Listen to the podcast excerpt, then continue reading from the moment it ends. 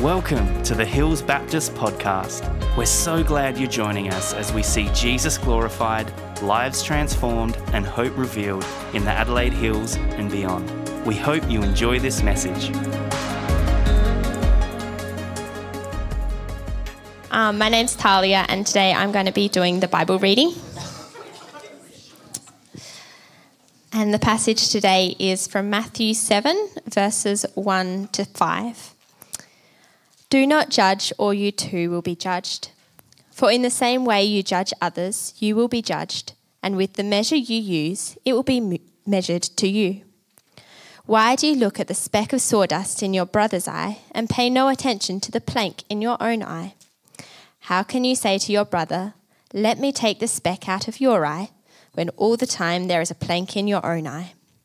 You hypocrite, first take the plank out of your own eye, and then you will see clearly to remove the speck from your brother's eye. Thank you, Talia. Why don't you turn to the person next to you and say, conflict is hard.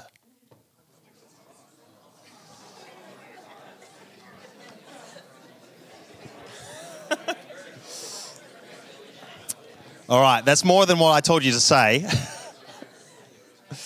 Conflict is hard. It's hard to deal with. It's hard to work through. It's, it's got challenging and difficult implications and impacts on relationships. Uh, you might be doing a presentation for school or uni, and uh, someone interrupts and asks a question that you don't know the answer to, and it makes you look like a fool. And there's a sense of, oh, shame, like, they made me look so stupid in front of the whole class. And so when it's time for them to have their presentation, you're trying to think, what could I ask to really stump them? It's not from personal experience. This is hypothetical. Conflict is hard. You walk into a room and there's two friends who are talking and a, and a close friend of yours, and you go up to them to join them, but then your close friend gives you a weird look, like this kind of get out of here look. Like, where's this coming from? Why aren't they your friend? Why are they looking at you so harshly and rudely? Do they not want you here? Do they, like, has, has something happened and you and they don't like you anymore? Why would they be so harsh? What would, what are they trying to cut you out of? And so you, you allow this, this anger towards them to, to build. And every time you see that person, you just get more and more annoyed at them. That tension builds. And they pick up on that tension and they start avoiding you and you're avoiding them. And soon this friendship is completely dissolved. Conflict is hard. You rock up to a job site, you've been given some instructions to, to go to this place at this time, and you get there and it's empty. There's no one there. There's been a miscommunication. You've been sent to the wrong place at the wrong time, and you were relying on this income. And so you call out the boss, they apologize, you know, it was a simple mistake. But you just jump onto the staff chat and you rip into them. How dare they get this wrong? Like, don't they know the impact it has on you? Conflict is hard. You can probably think of your own conflicts and experiences you've had in the past, or you might be going through at the moment. There's different types of conflict that you might experience. Uh, there's a difference of opinion or desire. Um, there might be an offense where someone does something to hurt you or offend you. Or it might be a miscommunication. And I, I wonder how much conflict could be sorted out if people just communicated better. That's not the point of the sermon. That's just a little bonus tip. But like miscommunication is, is very, very common. Conflict is everywhere. I did um, some training um, uh, during the week for, for Baptist churches around uh, domestic violence. And the stats of that is pretty pretty harsh and, and, and actually really sad, uh, the amount of um, violence that people use to control and to manipulate. And one of the things the trainer said is one of the reasons that people turn to to uh, control and and abuse to get their own way is because they they don't know how to do conflict well. They just don't know how to communicate. They don't know how to navigate a conflict. They don't know how to communicate and get what they want uh, and, and reach a mutual decision. So they use manipulation, control, violence, um, verbal assault. That's horrible. And the stats and the stats in, inside the church aren't any better than outside the church. We're not good at conflict. Even um, thinking over The Voice, the referendum in just a few weeks, there's uh, there's a lot of different opinions around this topic. Even within this church and even within our staff and, and leadership, there's a lot of different opinions. And what we think on the matter is important, but I think what's causing more hurt is how people are holding their opinions. And we can see that across the country. And so as a country, I think we're we're not doing conflict very well. We've been traveling this journey of reconciliation with uh, our First Nations people, and there's so many gaps. Over the last couple of weeks, so Um, two weeks ago and then last week, a whole heap of us uh, did PeaceWise training. So some specific conflict resolution training to upskill ourselves to consider how we might do conflict well. Now, who was involved in PeaceWise training? It was a few from the evening. Also, prop, props to the evening service, the most represented in the PeaceWise training. So obviously, we're going to be the most peaceful congregation of every congregation. Come on. Uh, but we wanted as a church to invest in this space and actually challenge ourselves to change our culture, that we might handle conflict well, that we, that we wouldn't let it um, fester and divide us and uh, disorientate us or debilitate us. But as a community, let's do conflict well. So my goal for today and over the next two weeks is to give a bit of an overview of uh, the PeaceWise training for those who weren't there, just to give um, give us all some common language and understanding of how we as a church want to approach conflict. Uh, I want to sc- we'll just scrape the surface of how we might approach conflict, and we'll also see how applying the gospel, like the good news of Jesus Christ and his influence in our lives, actually transforms our relationships. Conflict is the space that the gospel gets legs. That what Jesus did for us two thousand years ago actually has an impact today. So that's what we want to do. Now, the world um, teaches a lot of things about conflict. Most of it, I'm not sure, is particularly helpful. I worked as an engineer and, and I did um, conflict res- resolution training through through my workplace. And all it all it was really is how to get uh, the best result for you out of a negotiated negotiation, out of a conflict. It was only concerned with the material issues of a conflict. Didn't actually equip, equip me in any way of how to resolve a relationship. So in, in a conflict, we might get resolution, but we don't get reconciliation. Uh, we also have our own natural ways that we keep finding ourselves responding to conflict. Like, we probably all know the right thing we should do, generally, but we rarely do that, don't we? Or maybe it's just me. But When we when we face a conflict, when there's heat, when there's challenge, when there's temptation, when there's uh, a hurt or, or an offense, there's there's generally two natural ways that I respond or we, we respond. The first is escape responses, and that's to deny that there's any problem or to defer it to someone else. Not my problem, I'll get someone else to sort this out. Or to flight, to escape, to flee the conflict, to get out of there. The other response is attack responses. When someone hurts you, you hurt them back. And that could be verbal assault or physical assault. Could be like litigation or involving other people in to punish the person who hurt you. And at the extreme ends of attack responses is, is assault and is hurting other people, is murder in the extreme cases.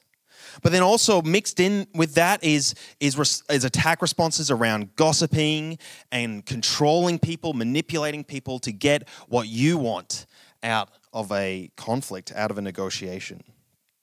So there's there's lots of ways that we can respond to conflict, but what's God's way? How does, how does the Bible equip us to navigate in those murky waters of conflict? There is a way, and that's where um, like PeaceWise shows a great path forward. And the book that it's kind of based around is this book, The Peacemaker by Ken Sandy. Now, Ken Sandy was a Christian lawyer, and he got fed up by all the Christians who were taking each other to court and, and treating each other pretty horribly. So he did a lot of research, did a lot of thinking, and wrote this excellent book. But really just unpacking what's the biblical process of, of dealing with conflict, of responding to the challenges and the heat that life shines on us and, and sh- and we're affected by. Now, to some, conflict is just a problem to get over, uh, is a distraction from, from our main mission. For others, conflict can be debilitating, and uh, to, to deal with this is just so oppressive, and the, the relational fallout is just so big that it can completely cripple us. But for the Christian, and what God portrays in conflict, conflict is, is not a hurdle to get over or a distraction. It's an opportunity. It's an opportunity for us to glorify God, to actually put God in his rightful place as King and Lord over everything. It's an opportunity for us to serve the other person, to not actually figure out how can we get our way, but how can we actually work and serve and bless this other person that we're having a conflict with. It's also an opportunity for us to grow, for God to refine us and uh, get rid of some of those parts of our lives that we're, we're becoming more prickly and, and refine us to be more and more like Jesus. And so the PeaceWise principles... Um, Oh, I forgot the clicker. That's all right. I'll rely on Nick's very excellent. Uh, no, actually, I will get the clicker. It's a bit complicated in places. This is no offense to Nick, and we'll sort this conflict out a bit later. um, already resolved. So the biblical approach to conflict is kind of four principles. There's God, there's me, you, and us. This is called the, the PeaceWise Pizza. Great for kids and youth to kind of remember that. This is this is from PeaceWise Kids. There's God, me, you, and us. Um, the first principle is God. We put God first. Another way, another way is put is glorify God. There's the four G's. Glorify God. Every conflict is an opportunity to bring God first. Glory. There's a higher power at work that's bigger than me, bigger than you, bigger than this issue that we're dealing with. We can glorify God. The second part is me, or get the log out of my own eye. We'll come back to that. And this is this is about owning my part, taking responsibility for my part in this conflict. And we're going to spend more time today thinking about that. Then there's you, actually equipping ourselves to go and gently restore, to have a restorative conversation and raise these, these issues with other people and, and have those hard conversations. And the last one is us. Go and be reconciled. Recognizing that You know, in conflicts, there might be material issues and material problems that need to be sorted. But even more important than that is the relationship. We want reconciliation, not just resolutions. And so seeking to have the relationship restored. And today, like I said, we're going to focus on the me part, owning my own part. And that's what the passage that Talia read before was all about. Owning our part, uh, reflecting on ourselves, getting the log out of our own eye. Now, why is conflict so hard?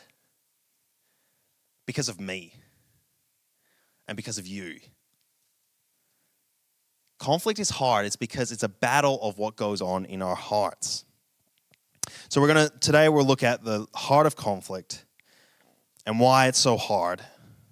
And then next week we'll look at forgiveness and why forgiveness is so hard, but how God's forgiveness enables us to forgive others.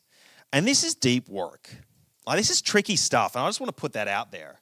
And I'm not coming in as someone who's got it all together and figured out the perfect way to do conflict. And I don't have any conflict problems anymore because I, I'm, I'm – no way. Like, I'm coming as someone who really struggles with conflict. I really struggle with how I respond to conflict. I'm still learning. I'm still growing.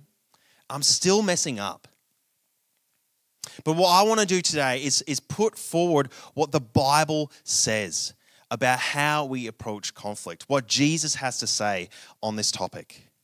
And I want to submit to that. And I want all of us to submit to that together. So we heard uh, Matthew seven, one to five read earlier. And maybe you've heard that passage before. It's a pretty popular passage talking about uh, specks and planks. And I thought to um, really get this in our heads, we might do a little role play. So could I have a volunteer? We volunteered Joe. Thank you, Charlie. You can sort out that conflict later. Now, Joe, we're good mates, and I, I really love you. Um, but there's something that I've, I've, I've wanted to help you with and correct in your life. Uh, there's this little speck in your eye, and I can see it, and it's bugging me a lot, and I reckon I can get it out. But what I need to do first is just get my eye surgery glasses. All right, here we go. So uh, what I'm going to do now is attempt to uh, get log of... Uh, sorry, the speck out of Joe's eye. I don't have any logs. There's no problem. So what I'll do is I'll just, we'll get it here. No, I won't. Thank you. That's very good. All right. Yeah, yeah, come on. You get the point. How ridiculous it would be for someone who's got a plank in their eye to go and do eye surgery on someone else. How much more damage would be caused by the person with the plank in their eye? And if this person goes around thinking that uh, they don't have a, a plank and there's nothing wrong, they'll keep walking around with this big plank and knocking people over and again and again, coming into the same problems, same conflicts uh, that just doesn't seem to resolve or just keeps recurring again and again and again.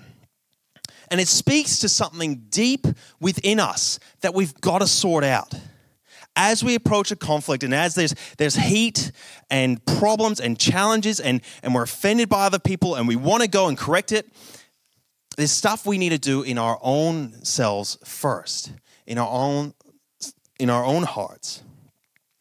Jesus says, first take the plank out of your own eye, and then you'll be able to see clearly to remove the speck from your brother's eye. So the first thing we need to do is take the plank out of our own eye. Now, how do we do that? That seems like quite significant work. Now, when Jesus talks about eyes, it's actually a Jewish uh, symbol for the desires, uh, the things that we look to and long for. Uh, he refers to that earlier in six, chapter six. But when, when he talks about a plank in an eye, it's like this illusion that there's something deep within us that's causing us to respond in a certain way. James four, verse one and two says, what causes quarrels and conflicts within you? Is it not the desires of your heart? You want, but you don't have it, so you kill. It's quite dramatic. But it, it suggests that what causes the conflicts, and, and not so much the conflicts, but our, our, our bad responses to conflicts, is the desires and the things deep within, within us that are ruling our hearts. And PeaceWise describes this as the progression of an idol. How it talks about is when a desire, and a desire might be for a good thing, like the desire uh, to get to a job site and work and get some income. That's a good desire. The desire to connect with a friend. That's a good desire. The desire uh, to, to do a great presentation and, and to do well. That's a good desire. But when that desire becomes a demand, it starts to rule us. Is there's deeper things going on. And, and when that demand is not met, that produces negative emotions like fear or anger, shame, bitterness, anxiety, stress, despair, depression. When we go, we don't get what we're, we demand, that, that causes these negative emotions to brew and fester within us. And because of those negative emotions, that drives us to judge the other people. Like, how dare that person interrupt my presentation? How dare that person ignore me? How dare my boss give me the wrong information? We make judgments. We make judgment calls on the people that are hurting us and, and we're in conflict with. And from that, we punish. We enter into those attack responses or the escape responses. And so what causes these, these negative responses to conflict is the desires that are ruling over our hearts. When there's heat or challenge or temptation or things happening outside of our control, how do we respond? How do we respond to that? How we respond is driven by what rules over our hearts. And that could be pride or greed or fear. Pride that makes me want to fight back to being shamed. How dare that person uh, affect my pride and makes, make me look less than I actually am. I want to build myself up, and this per- person tore, tore me down. It's the fear of being rejected that that drives me to create this distance with my friend. They, they, they brushed me off and rejected me. And I don't want that. I want to be accepted. I want to be known and loved, and I'm afraid of losing that. So I'm just going to create distance between us so that I don't get rejected. And it's greed that drives me to punish my boss for depriving me of that income opportunity. What rules our hearts determines how we respond, and that leads to consequences. That leads to relationships falling out.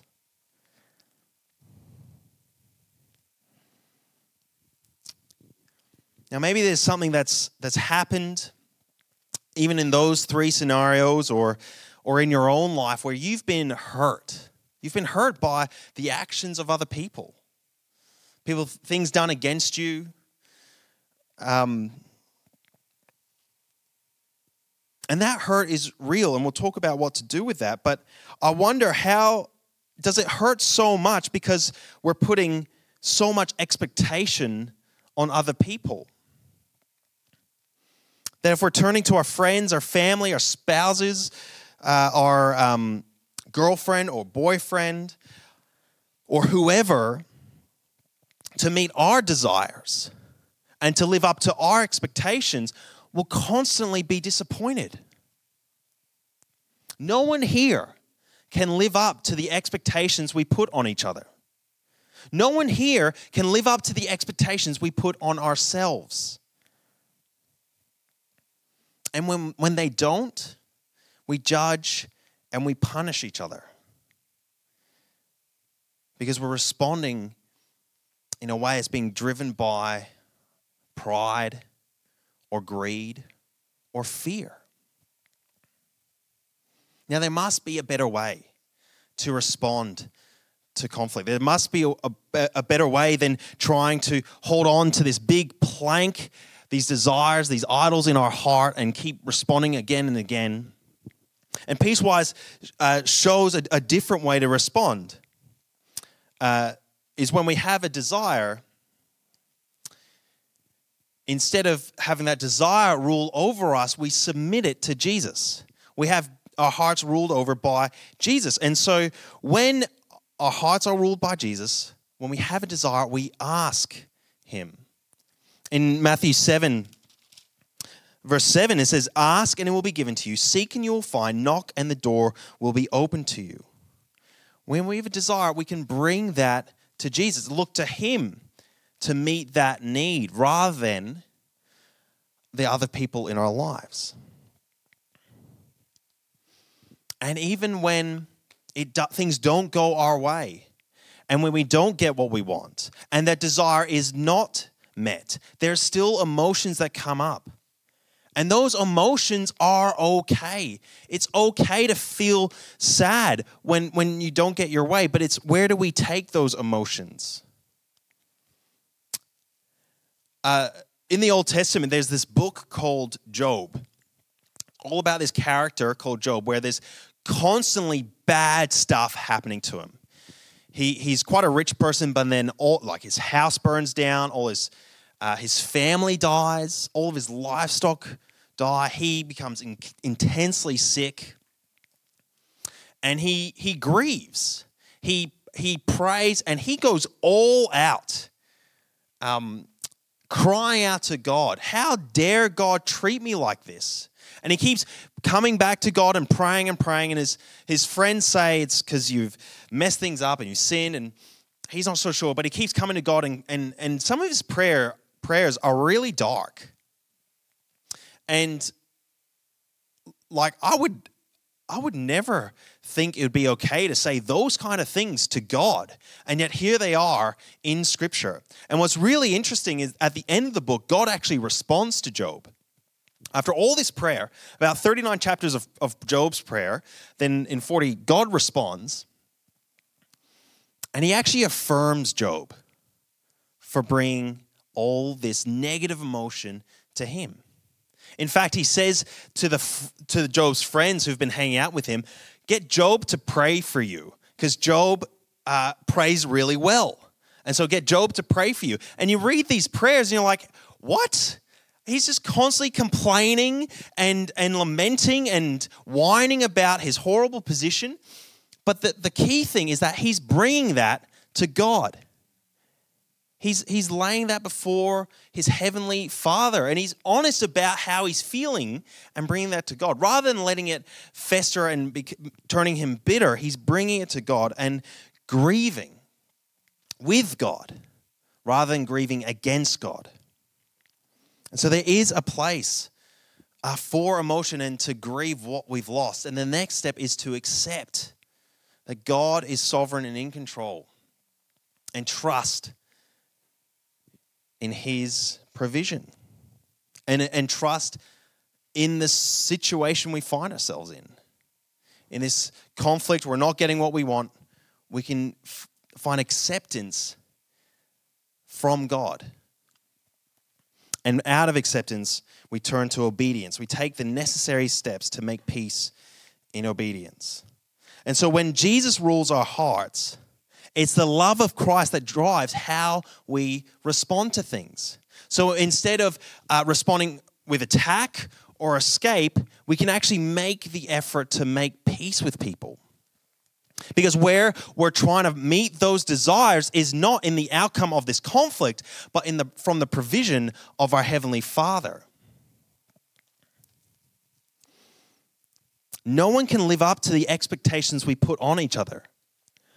But God can. God does. Far beyond what we can imagine. So how, how can we change? How can we move from a heart ruled by fear and pride and greed to a heart ruled by Jesus? How do we take this plank out of our eye? How do we remove this big problem in our hearts? And the answer is we can't. But Jesus does.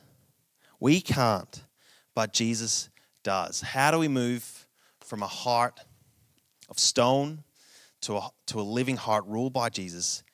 It's through the work he did on the cross. Jesus came and he entered into the world and he lived a perfect life and he died and rose again so that we could be forgiven. So that all this, this brokenness within us, this pride, this fear, this greed that we're harboring and we keep feeding in our own hearts, we might be forgiven and set free from that. And by being for- forgiven and set free, we're now ruled by the one who set us free, by Jesus. And so how do we take the log out of our own eye? We reflect. We're honest with ourselves. That's one thing uh, this world and, and society is not teaching us how to do, is self-reflection, taking time and space to be really honest with ourselves, identifying what's driving us, but taking the time to, to recognize that and to confess that, be honest about that with Jesus, bringing it to him and receiving forgiveness. Forgiveness. Those desires driven by fear, pride, greed, handing them over to God and looking to him to be fulfilled. And when we do that, when we come to Jesus, ask for forgiveness, God does forgive us and he gives us his Holy Spirit.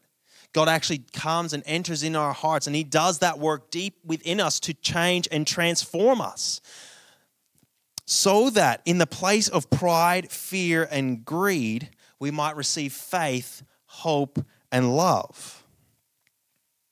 We're, we're given an identity that's not earned by living up to a certain standard, but it's actually given to us. And we're saved and restored and made new, not based on our own effort, but based on the work that God has done for us. And so faith drives out pride.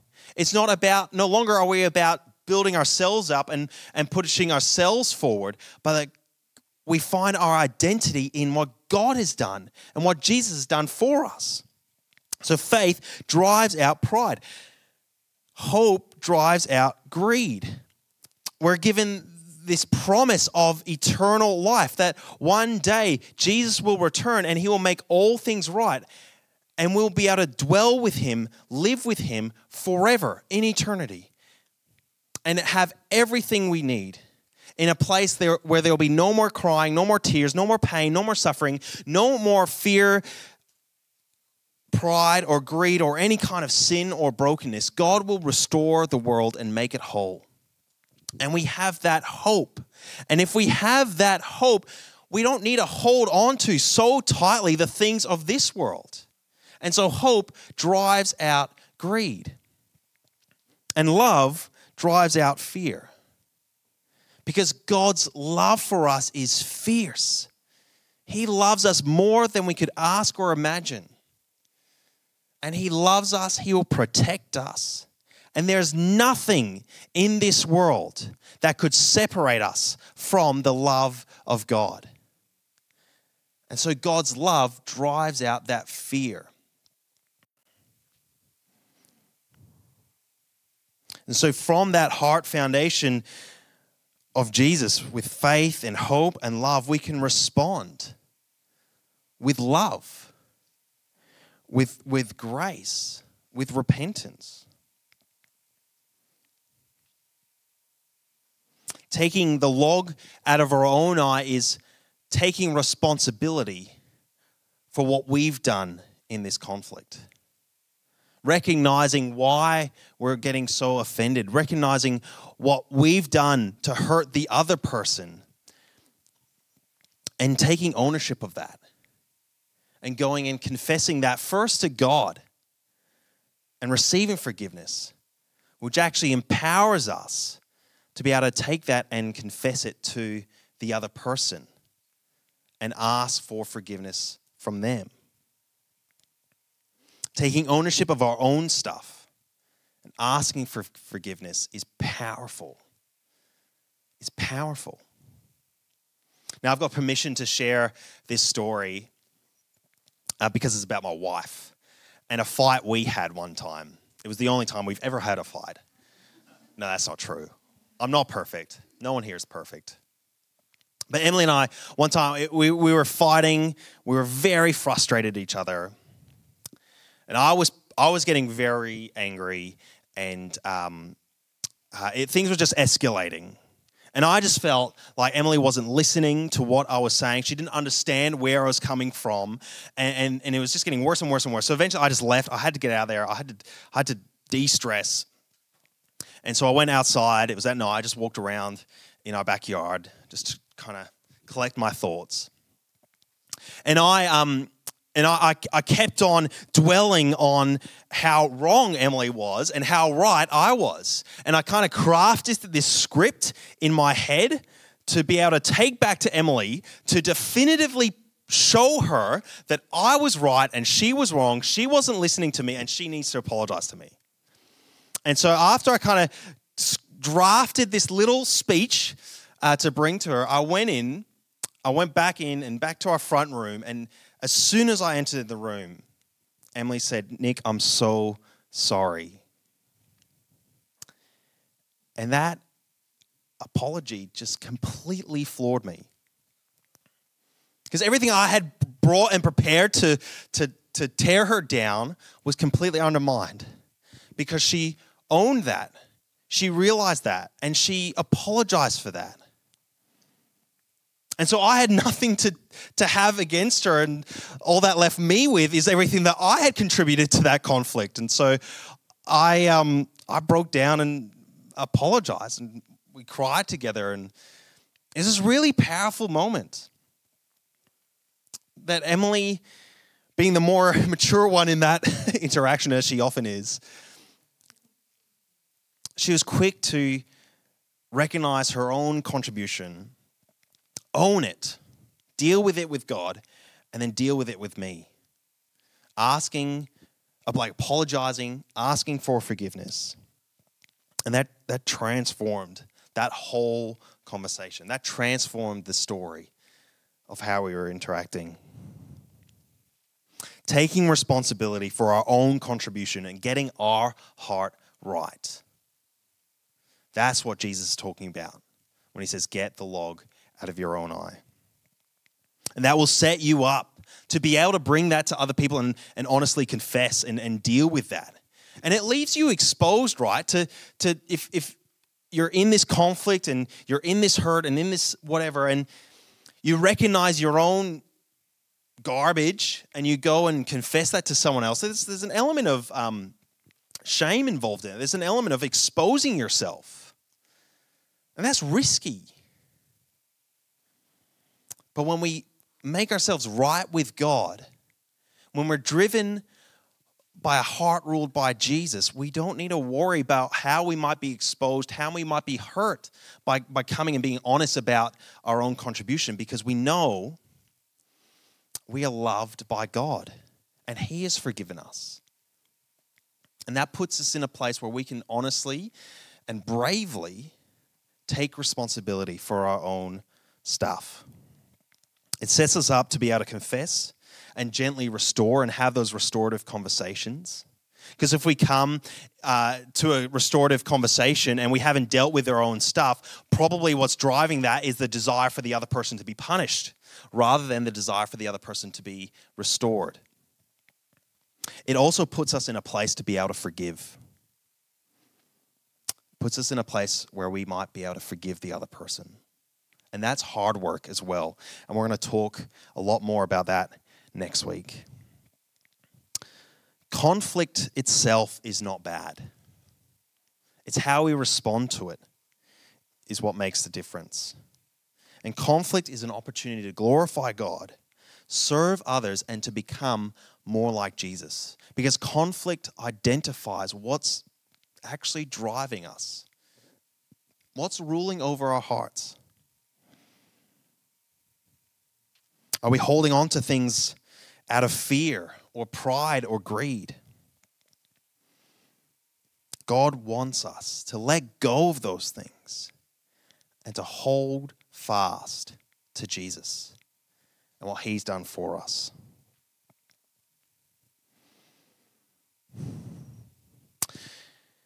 We're going to finish up, uh, but I, I want to open up a space for response, because there might be some deep conflicts that we're all going through. I imagine that everyone here on some level is going through some conflict, and it might be really deep and, and, and a lot of hurt associated with that. I just want to call that out and recognize that and create a space uh, to bring that before Jesus, bring that to the cross. And maybe, um, maybe we need heart surgery. The trouble with conflict is so hard is because I, the only person I have control over is myself, and taking responsibility of my own stuff myself. And that's hard. And that takes time. Like, none of this is instant. None of this is instant. It takes time. It takes a journey. Uh, but what we're going to do is uh, the band will come up and we'll we'll sing, um, we'll respond in worship. I think some really helpful songs to keep us thinking about these things.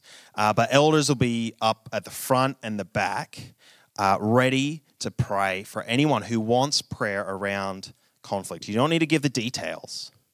You can just come ask for prayer. And I might suggest, we don't normally tell people what to pray over people, but I might suggest uh, elders and, and pastors, pastoral care workers, uh, come equipped with two Corinthians five, sixteen to twenty-one uh, to pray over people.